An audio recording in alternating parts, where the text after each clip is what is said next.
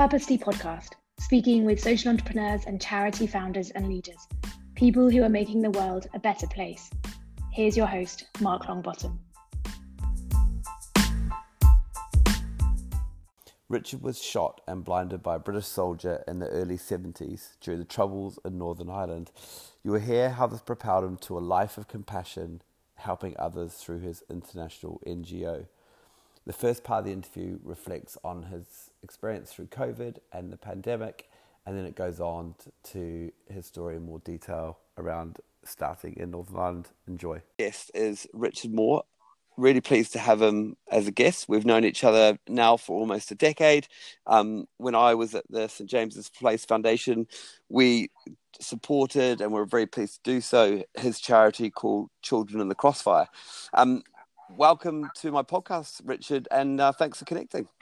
Thank you, uh, Mark. It's great to catch up with you after this sort of gap in time, and uh, and uh, obviously delighted to uh, participate. And thank you for asking me.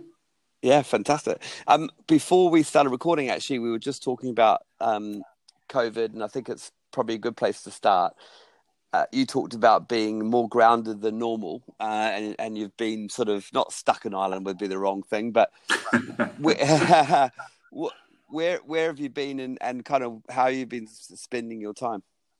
Yeah, well, I suppose uh, around the COVID scenario, um, it was, uh, you know, it was a sudden change. You know, like I was in America in February, uh, and uh, doing Children in Crossfire stuff out in Chicago and that, and then in March, I we found ourselves in a very sort of over, I would say, roughly a two to three week period.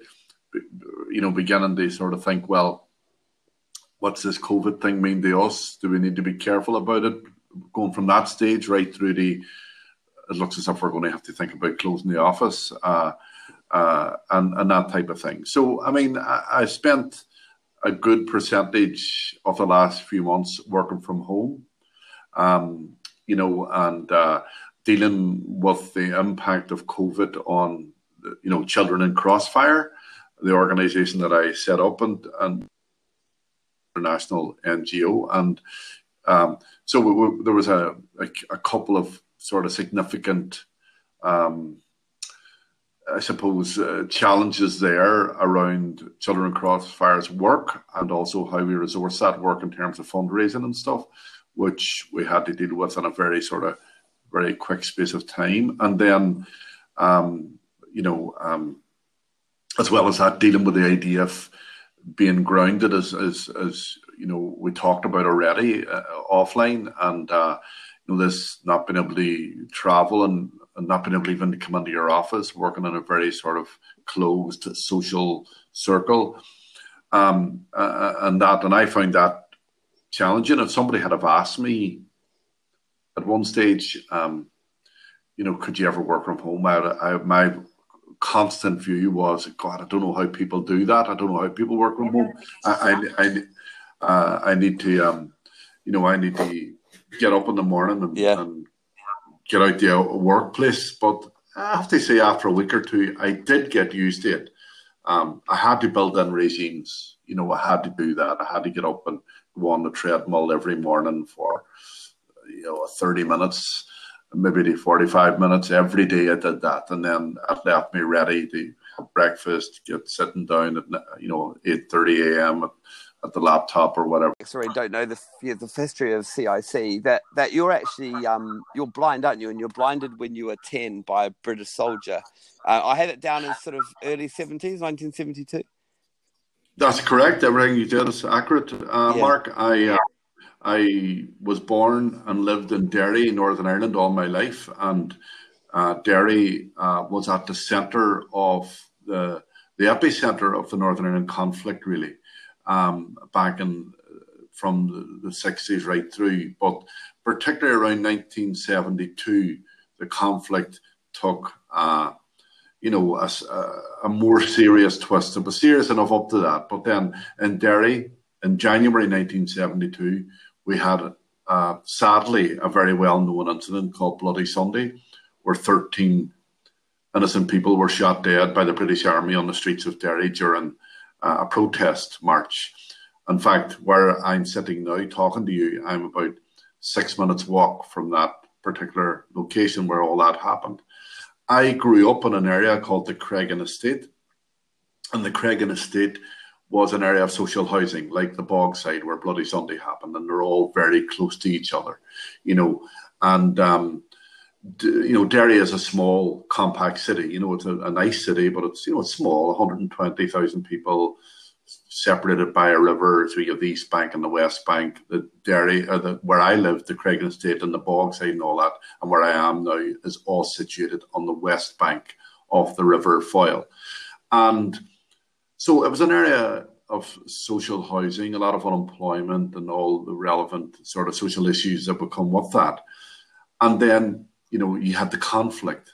So outside our front door, I mean, it, it felt and looked like a war. You know, you had all the pavements were dug up and broken up, and the, the broken pavements were used either to throw missiles at the British Army or the police, or to build barricades at the end of each street uh, to stop the army or the police from infiltrating the area easily. And uh, so you had these burnt out uh, trucks, burned out cars, all hijacked, put across the road, set on fire, and incorporated into barricades.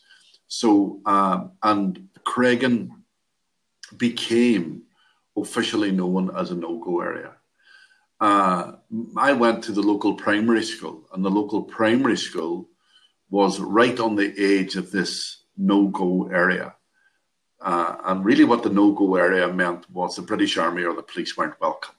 So, uh, for a period of time, the streets of our area were patrolled by the IRA. And um, shootings, bombings, riots were a daily occurrence. So, as I said, my school was on the edge of the nowhere, mm. and right beside the school was a police station.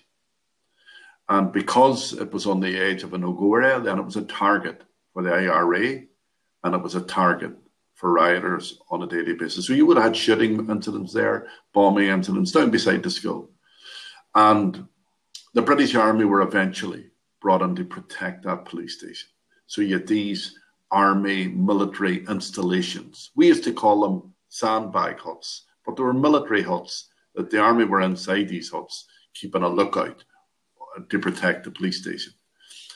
One of these army lookout posts was positioned at the bottom of the school soccer pitch. And on the 4th of May 1972, just about three months after Bloody Sunday, I got out of school as normal, and me and my friends started to race along the bottom of the school football pitch. And as you said earlier, I was 10 years old. And as I ran past this British Army lookout post, I was 10 feet away from it. And a British soldier fired a rubber bullet. A rubber, a rubber bullet hit me in the bridge of the nose. I lost my right eye and was permanently blinded in my left eye. So was, I lost my sight immediately. So that's what happened that day. And do you have, Richard, do you have do you do you remember the pain? Do you remember the sensation? Do you have memories of that day? I have very vivid memories of that day, but what it's it's a true saying, you know, when they say first of all you don't hear the bang, and I didn't hear the bang. It was just milliseconds, you know.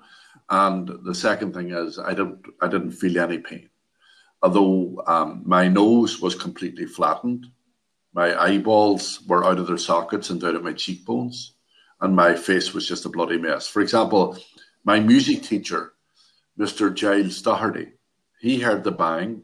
He came over and he found me lying on the ground.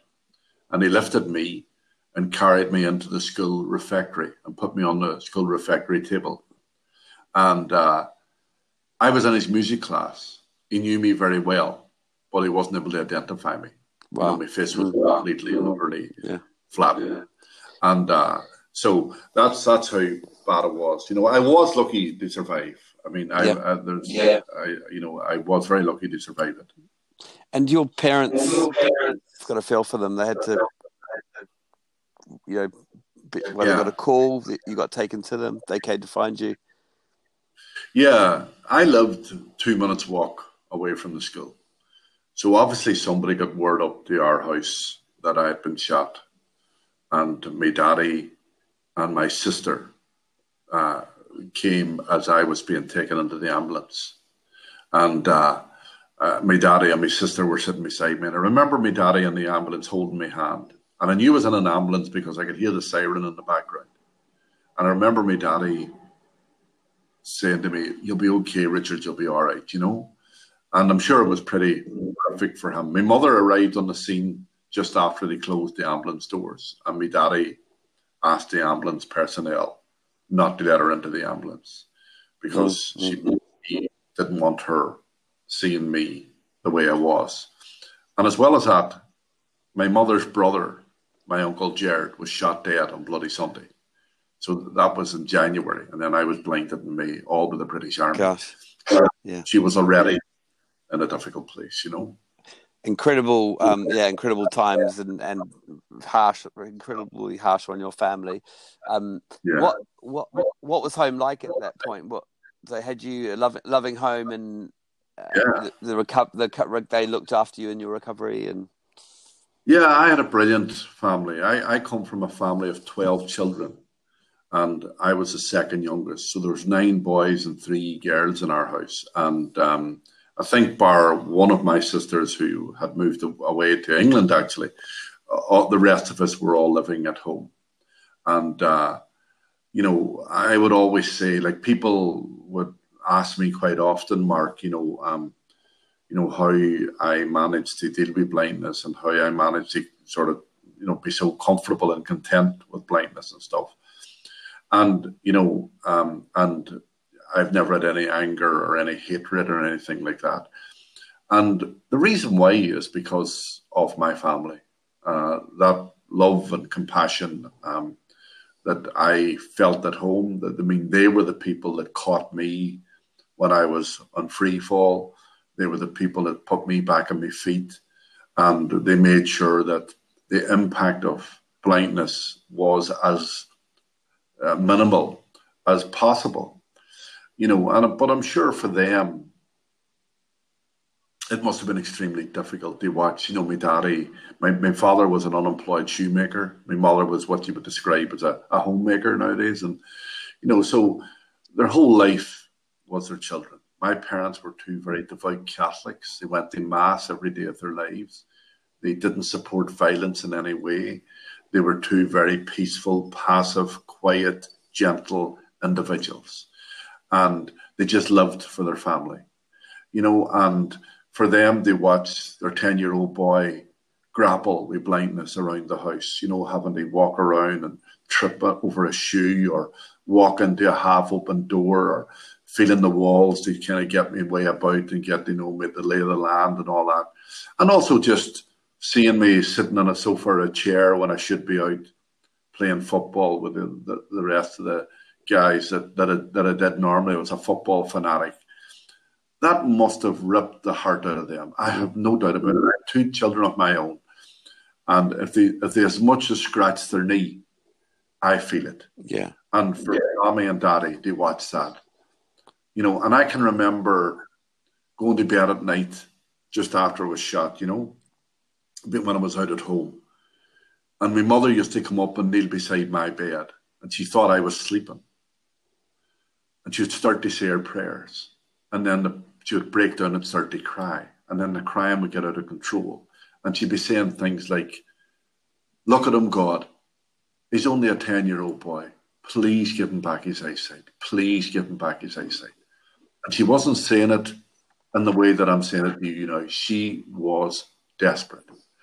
And my daddy, well, people tell me that the day that he came back from the hospital, after he told them that I was blind for life, he stood in the middle of the road and cried with a man out of our street. So the impact on them too, particularly, was mm. enormous. It was huge, yeah. You know, how did but, Richard? How did they? How did they react? So in 2006, you went on and met the very soldier. Um, I believe his name was Charles, who had yeah. shot that shot that rubber bullet that day. How how did they how did they react to that, and, and like where were they on forgiveness? Yeah, you know, um, you know, I never had any anger or any hatred towards the soldier, and I always wanted to meet him. For 33 years, I didn't even know his name. So there was this scenario, Mark, where you know, when you peel everything back around my incident, you know, the most significant thing that happened to me in my life was being shot and blinded. The person I am, the personality that I grew up to have, my sort of tra- trajectory in life was, you know, was dictated by that incident. You know, any struggles I had, any positive things I had, in many ways were related to my blindness. And when you peel everything back, there are two people involved me and the man that fired the bullet. Mm. So I felt we were in a relationship. In many ways, that bullet connected us. Mm. And I never knew anything about him. Didn't know his name, didn't know his age, knew nothing. And um, eventually, um, through various means, you know, when, when the peace process happened here and everything began to relax, then information became more available. And uh, a set of journalists were able to track the soldier down. His name, Charles. But all during that period of time, I always said that I would love to meet the soldier. Now, where did that come from? Where did that sense of forgiveness and lack of anger come from? Mm. I think it came from my mommy and my daddy. Yeah. So. You know, I think there was a lot of tears, a lot of emotion, but there was never an angry word. And I can remember one time, one of my brothers, who was about 17 at the time, just after I was shot, and I we lived in a small house, right? So I was sitting in the living room, and my mother spent her whole day in the kitchen, and my brother was out in the kitchen, the seventeen-year-old, and I heard him shouting at my mother, and he was saying there in very colourful language that I won't use now, but he said there things like, you know, they blinded my uncle, or they, they murdered my uncle Gerald. They blinded Richard it's time to get my own back. You know? Mm-hmm. And my mother said to him, if you want to help Richard, go in there and help Richard. But you're not helping Richard by hurting somebody else. Yeah. So that was kind of, yeah. And my mother and them weren't, you know, they weren't. No, they were just um, they were just very passive, very quiet. Any messages that they gave us were by example, not by sitting down and telling us how to behave you know, and all that notion of forgiveness and lack of anger, I got from them. Yeah. And, you know, eventually when Charles, the soldier, agreed to meet me, I remember the plan was made for me to go over on the 14th of January 2006. And the day before, I met him on a Saturday. The day before was a Friday. And my daddy died six years after I was shot. So 1978, my daddy died. So yeah.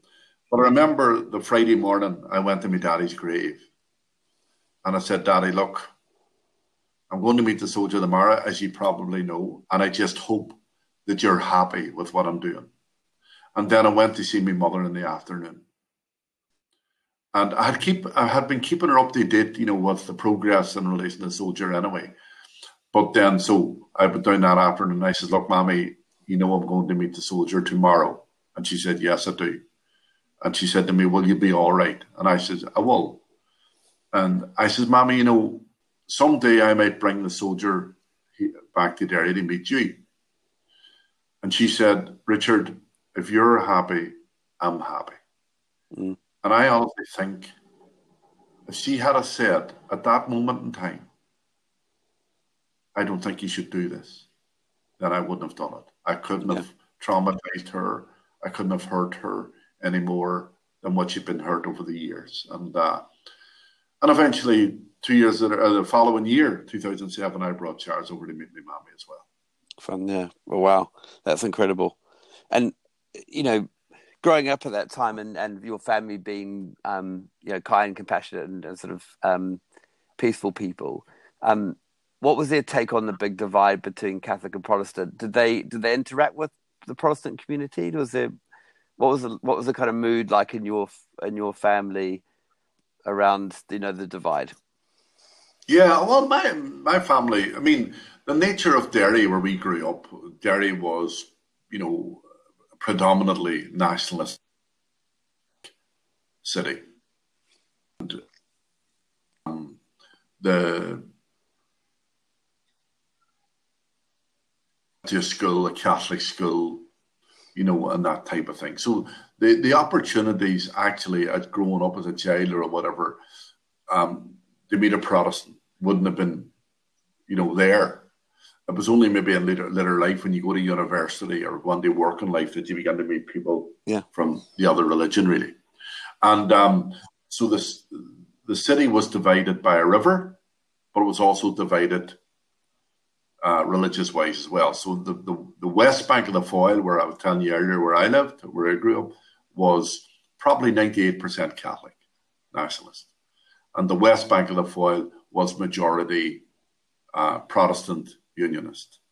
And, you know, that was for security reasons yeah. as well. People didn't, you know, Protestant community didn't feel safe in such a predominantly nationalist area. And nationalists at that time wouldn't have moved to the waterside because they would have felt unsafe as well. So there was a natural demographic sort of shift there.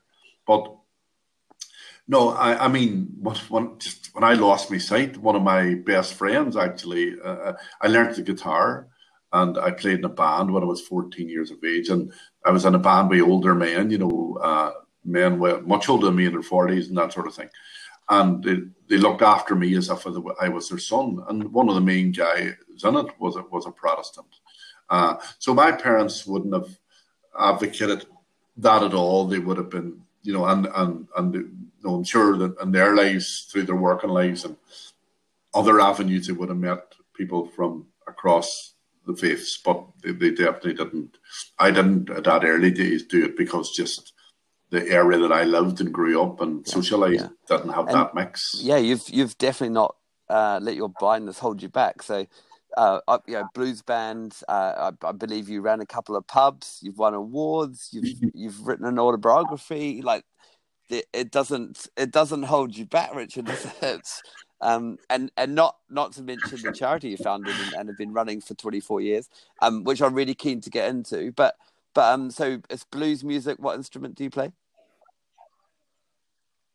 Mm. I am a lead guitarist. I, lead guitar I play, you know. So and uh, you know, I, I um, I I learned the guitar just after I, I lost my sight, and then uh, you know, I found the guitar a fantastic outlet.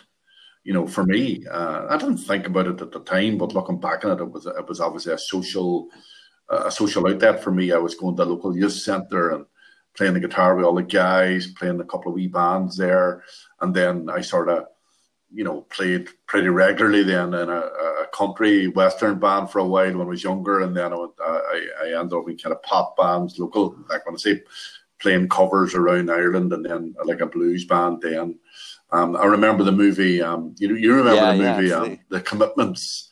Well, the, the, the the sort of last band that I was in emerged out of the Commitments. We we we went to the movie and said we want to do a band like that, and and uh, so we ended up with a whole brass section and rhythm section, and uh, started the um, you know just gig around Ireland and some gigs in the UK as well, and it was great. I loved it, and then I had a recording studio at home as well. I set up a recording studio.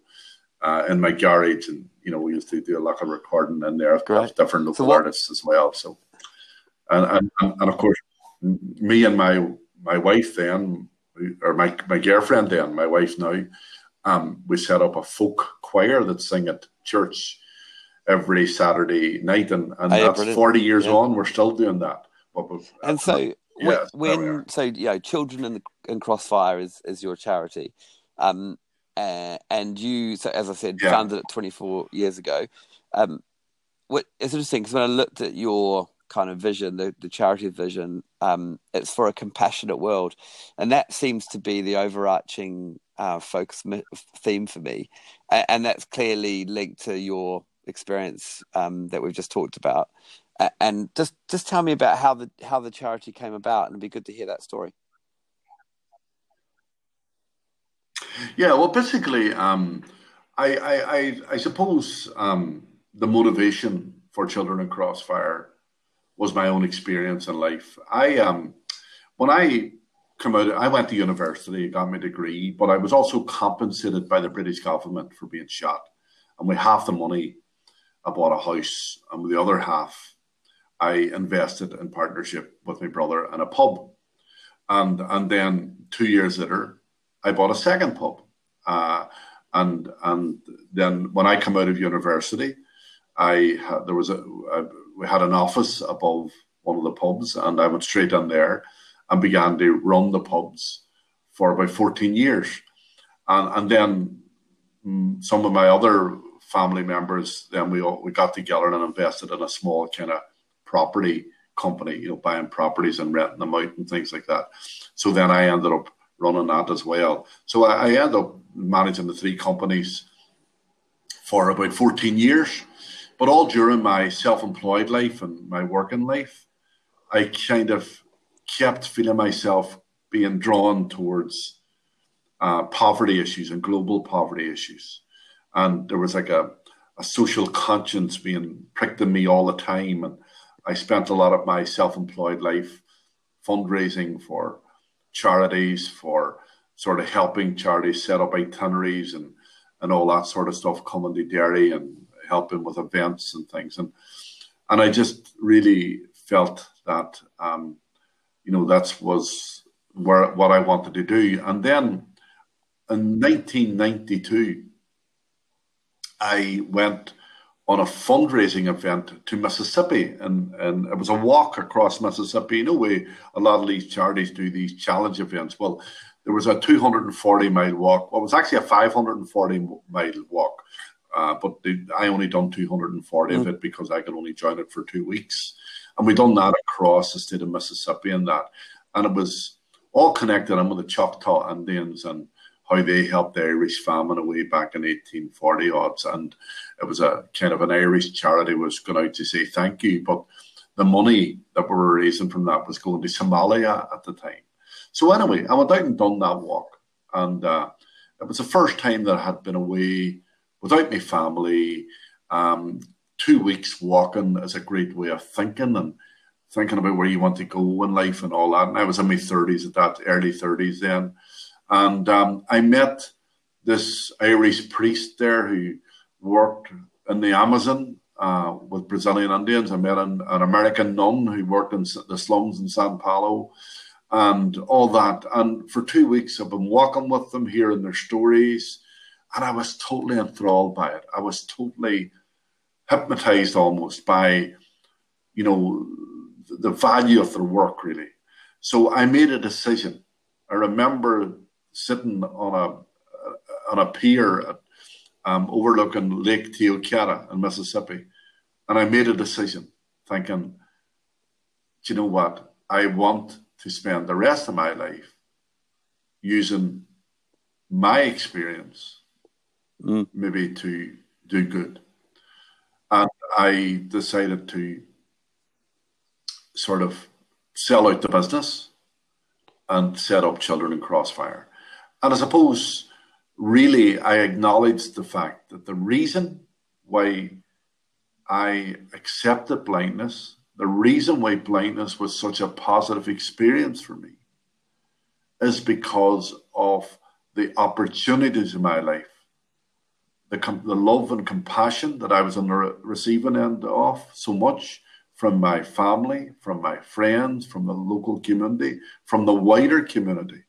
You know, all all of those combined genuine compassion in my life um, made it possible for me not only to accept blindness, but to actually see blindness as a positive experience. And I began to think, you know, if I could just give back some of what I've received, children maybe facing difficulties in their life, and it doesn't have to be you know, as a result of conflict. People, children who are suffering from the injustice of poverty, that given the right chance, could mm. grow and blossom.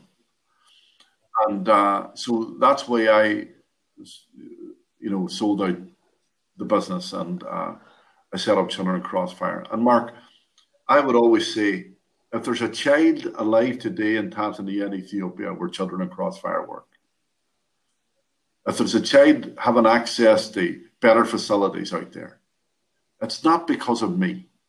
It's mm. not even because of Children in Crossfire. It's because of those people in my life that showed me real love and compassion. It's because of them yeah. that I set up Children in Crossfire. Yeah. It, it reminds us of the role that we all play in everybody else's life. You know, um, you know, the people that helped me in those days would never have thought mm. that their influence would result in a child in Ethiopia or Tanzania having access to the better facilities, getting access to food, water, medicine, education. They would have never had dreamt they were just helping me. And they would have never had dreamt of the influence and the impact that they had. So that's why really I I started Children Crossfire, that's why you know much of our work around educating the heart, for example, which is the work we do in Ireland, is important to me. And what one of the things that struck me is one of your patron, or you got two patrons that I know of. One is um, Joanna Lumley, who uh, love on screen. She's also a human rights activist. Um, and the other one, which really always intrigued me, yeah. um, was the Dalai Lama. So, are you have you have you sort of turned yeah. towards Buddhism, or t- yeah? Tell me how that came about and, and what what's that such an important part.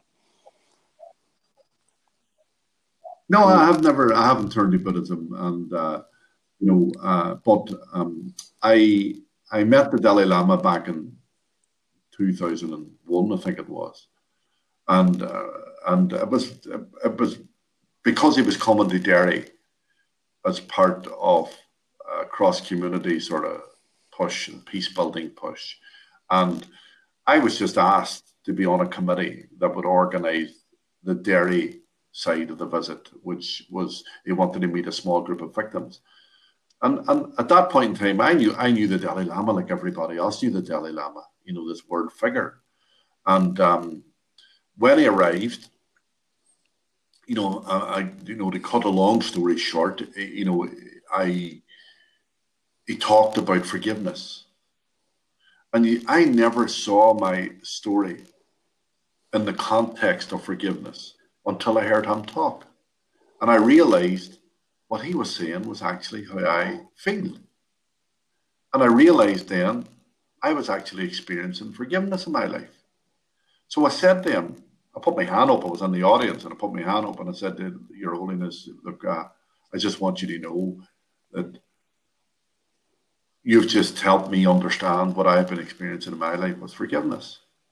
So what happened after that, I don't know what happened because I ended up, um, the Dalai Lama was having lunch at the venue and I ended up sitting beside him. I don't know who organized it, but I ended up having lunch beside the Dalai Lama. And we got talking. And then um, the sort of friendship, I suppose, evolved after that. And uh, he has come to Northern Ireland and come to Ireland and come to Derry on a number of occasions now at my request, and I've also been out there. Yeah, because that's where he lives, um, doesn't he?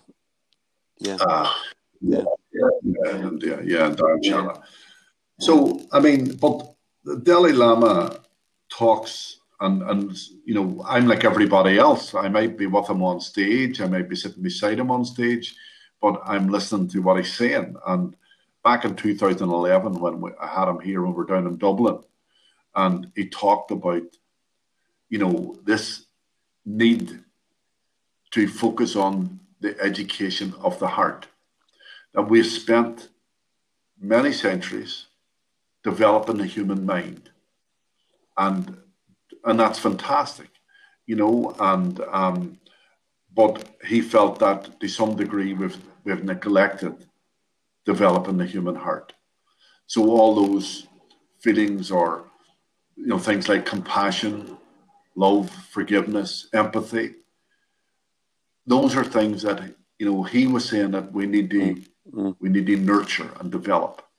Mm-hmm. And so and and when you have the combination of the heart and the head, then that is yeah. the perfect combination.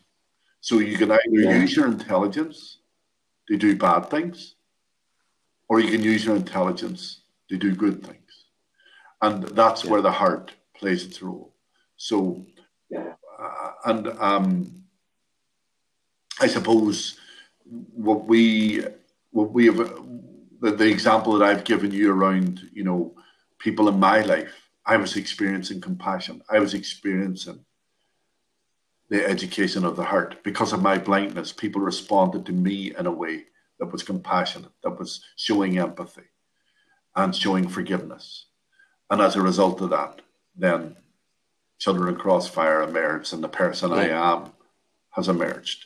And I, yeah. I think that um, that's something that has infiltrated Children in Crossfire, really. So we have a we have an education program here in Ireland, which your previous organisation uh, have supported over many years, and um, you know uh, the you know that that program is involved in schools in Ireland uh, to get them not only to engage with global poverty but also to engage with local issues uh, and international issues, not only in an intellectual way, but in a way that shows empathy and compassion. So, if you think about it, Mark, you know, nobody really likes being at odds with anybody else. Nobody really likes an argument. Nobody really likes to fall out with people. Nobody likes hatred or discord, really. But the nature of life is that we do experience that. So if you really want to reconcile with somebody, then before you even reconcile with that person, I think you've got to reconcile in your own heart. Yeah. The rest will follow if necessary.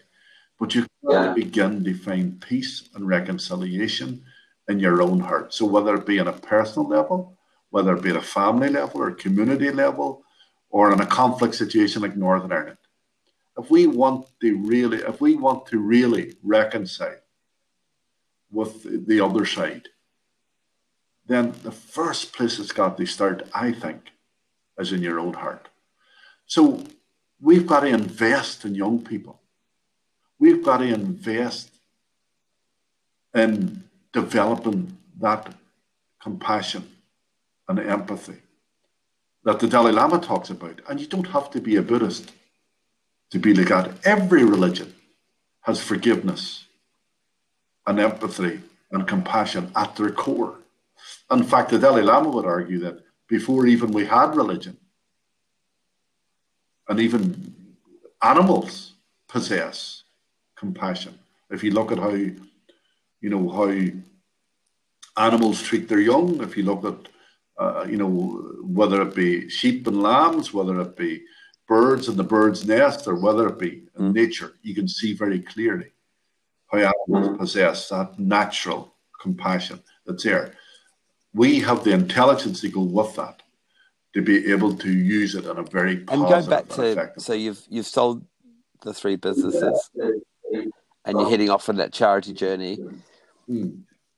was that a was that a steep yeah. learning curve yes it was uh, you know um, it's a completely different sector um, you know, when you're in your own business, you're the be all and end all. You, what you say goes, and you have all sorts of business rules and business heads and making decisions and all of that. When you go into the charity sector, it's you know it's it's it's, it's a completely different uh, ball game in the sense that you know you're looking at strategies, you're looking at outcomes and results, and trying to understand, you know how how best they do development. And you know, um, what I've learned about what I didn't realize when I went in there, like when I I was like everybody else, you know, I thought you just raise money and uh, you know build a well or you know send out a food package or whatever stupid sort of maybe not stupid but certainly naive, let's say, um, sort of view of it. And when I got into it more, I began to realize, you know, it's it's about it's about restoring the dignity of people. It's about empowering people, about giving people the power over their own lives. So when you go to a village in Africa, it's not just about saying, you know, here's a bag of food. It's about engaging that community and their needs, what they think their needs are, and listening to those communities and understanding the challenges and helping those people achieve what they want to achieve. Uh, not what I want them to achieve, what they want to achieve. And I see an organization like Children in Crossfire helping build that capacity, helping people gain their own independence, their own pride, their own sense of community. And all they need is the resources. If you look at where you live, Mark, in Auckland, or I look at Derry, and you look at community, you know, it's not about a bunch of Americans coming into Ireland or Australia and saying, hey, guy, we're going to build a swimming pool in the middle of your estate. Because yeah. the last thing you need is a swimming pool. Yeah. Really, what these guys should come in and do is say, look, let, let's listen. What do you want to do? What is it you need? And let that can I help you achieve that? And try to understand that. And you know, against the background of no schools, of no water, of no food, then you know you're at a very, very early stage. But so to me, it's like pouring water into a basin, and all the issues rise together. You know, the issues of poverty, the issues of no food, no water, no education, but also empowerment and decision. And that was a big thing for me. I never saw the sector. I was just naive. I didn't realize, uh, you know. And then I suppose when you move away from a, a business mentality, mm. profit is what you talked about.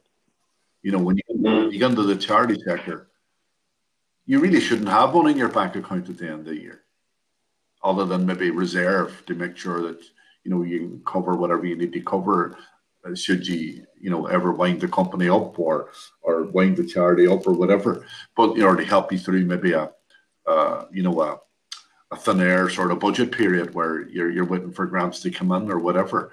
But whereas the business world you're geared towards well the more money you have in the bank then the more successful your business is. Whereas in the charity sector it's almost the opposite you know it's it's it's it's not about ultimately profit it's about social benefit. It's about how yeah. you've improved the lives of people.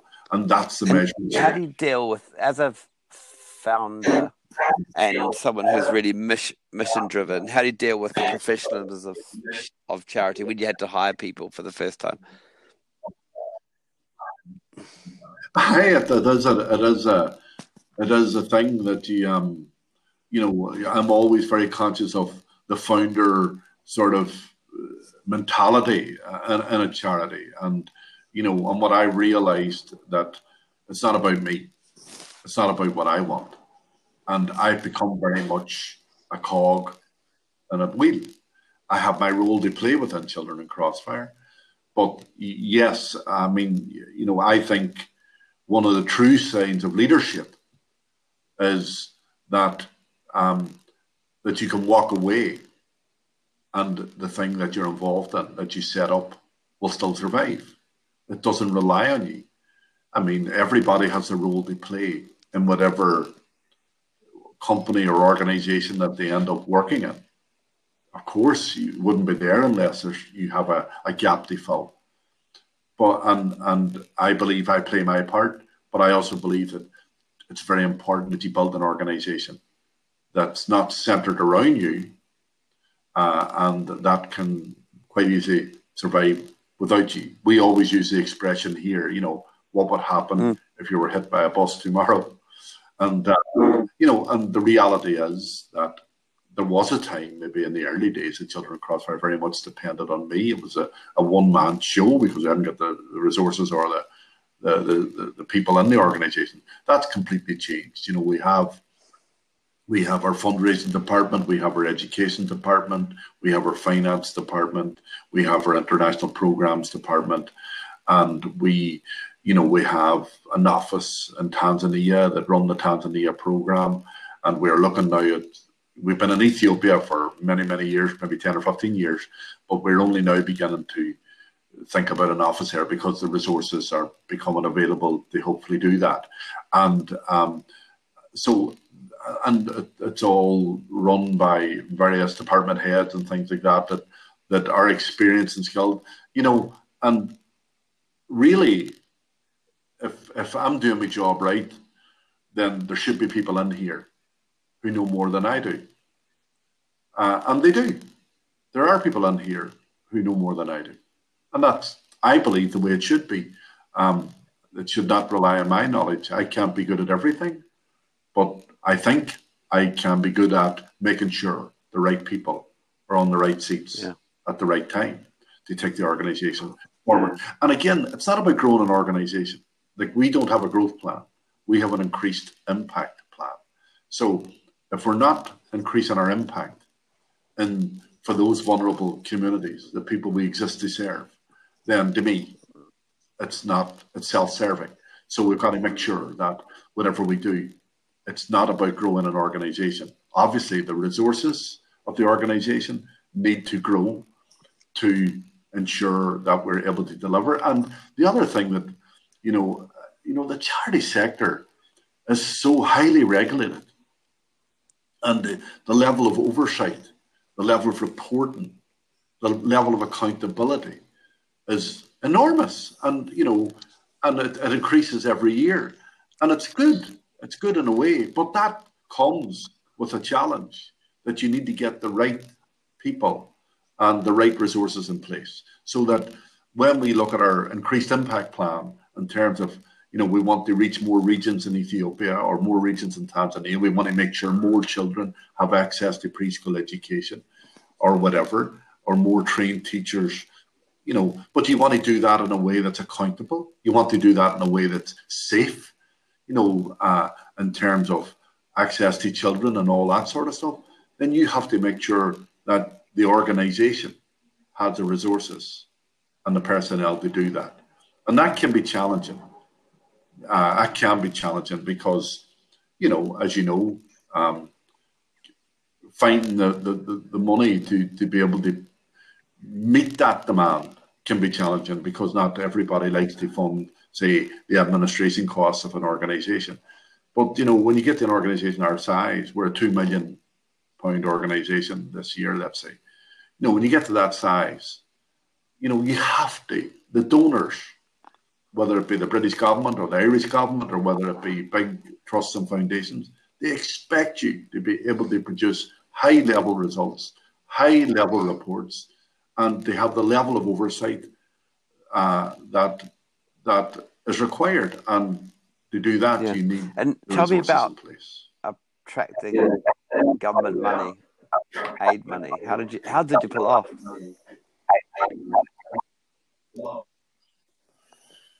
I, I mean, um, I, I, think that um, you know, in Ireland initially, um, the Irish government through their overseas aid program, Irish Aid, were, you know, had a, uh, they're a great organization. They really are. They're tough, and they are tough, uh, but they are, you know, very open in terms of conversations. They are very open in terms of uh, supporting you, uh, and they give you good, constructive criticism, but they expect you to respond to it.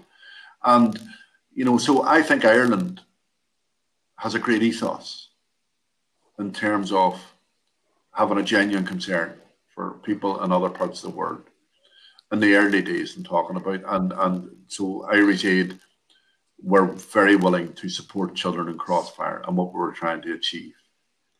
So you go in at a very basic level, you know, and then you build up the trust and the capacity and the ability. And, you know, Irish Aid have supported Children in Crossfire every step of the way. And, you know, I'm, I'm very grateful for that. But so it was really a, um, a situation where they they supported us small.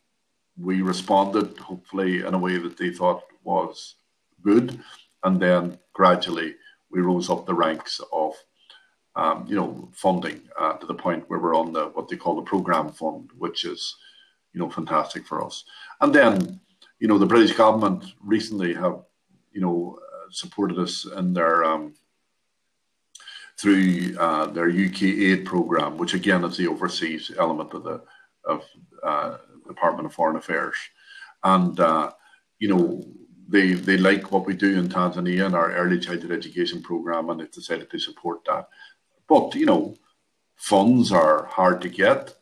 Money is you know uh, is finite, and you have to be able to submit high quality programs in, a, in an area where they feel that they like to fund. So you're trying to sort of meet various tick boxes, and then you're into whether the program is good enough or not. And to date, we we have managed to secure uh, money from them as well. But you know, I never take it for granted. And if you're not successful, it's not always because you're bad at what you do. In fact, I would say it's not that at all for a lot of organizations. It's because you just didn't meet yeah. where they were at. Clearly shows your evolution. What yeah. would you say to a young Richard Moore? You know, going back to starting the charity, what what would be the lessons? Um, just you come out of those two businesses. What would you say to a young Richard? Well, I mean, uh, uh, well, I would say that you know it's it's um, it's okay to follow follow your dreams. It's okay to to really believe in something and go after it. And I would encourage that. I mean, I was self-employed. I had my own business, but was I getting satisfaction? And I didn't feel satisfied in my own business. So I I went where my heart and my mind was directing me. And I would say to any young person, look, if you feel like that, go for it. Uh, I would also say to any young person, whatever you go for, whether it be in the business world or whether it be in the charity sector or something else, never lose that sense of compassion. Never lose that sense of where your role in the world. Uh, and you know, and I think that that is something that we all need to embellish and develop and be sensitive to. But do nothing without a plan, really. You know, you have to think things out. Nothing happens without a plan. And you can take your risks and take your chances and blindly go forward. But let's be honest, you wouldn't decide to go on a car journey unless you knew where you were going, unless you put the relevant apparatus in place. Can you imagine like the length and breadth of Australia, for example, and somebody deciding, you know, um, I'm just going to go from the north of Australia to the south of Australia, and without making other plans, what they need, where they where they're going to stay, what they need in the car, and all that sort of stuff. So, I mean, it sounds like simple stuff, but you need that in terms of deciding where you're going as well. Set yourself goals. I mean, and and you know, I set my goal to set up a children's charity. Now, I'm not going to pretend that I thought I knew that I would be doing it 24 years later. I'm not going to pretend that I thought it would grow the way it is growing. But I knew that it was going to grow. And I knew that I needed the support of others. I knew what systems I needed to put in place. For example, a board of directors, people who had knowledge and experience that I didn't have, you know, and, and I've needed that throughout the whole evolution of Children in Crossfire. Like I said earlier, don't be afraid of people that know better than you. Harness them. You, you utilize that resource. And by doing that, you empower other people as well. Because ultimately, you need people for things to happen. And, you know, if you can find the right people and empower those people, encourage those people, then I think that you will, you know, benefit enormously. And you will make mistakes. But you know, there's an old phrase, I don't know if you heard it before, Mark, rough seas make good captains. And, you know, the reality is if everything is smooth and fine and dandy, then you're really not learning that much. Whereas when you meet the challenges, those are the things that will that will test you. And those are the that those are the things that you'll learn from. And be open to learning and be open to accepting your mistakes and I think as long as you learn from those mistakes and, and turn it around, then I, you know, uh, then I think that you know that that makes you better and makes what you're doing better. Yeah. Hopefully that's helpful. You know, that's Thank my you very much, Richard. It's been you know? absolute pleasure, and um, it'd be good to stay connected and appreciate your time tonight. Yeah. And what I should say, Mark, just before I let you go, in, in relation to blindness, that's an example of how you need to navigate around the obstacles. So if I focus on what I can't do in my life, then I'm always going to be frustrated. I can't play football. I'm not going to be I'm not going to be an electrician. You know, I'm not going to be a cab driver. And if I spend my life wanting to be those things, then I'm going to spend my life being unhappy and frustrated. So what I think the lesson in that for me is Yeah. look, accept your limitations. Yeah. Accept the things that you can't change. Because it's only when you do that that you begin to figure out a way to get around them. Absolutely. I mean, we great advice and and um,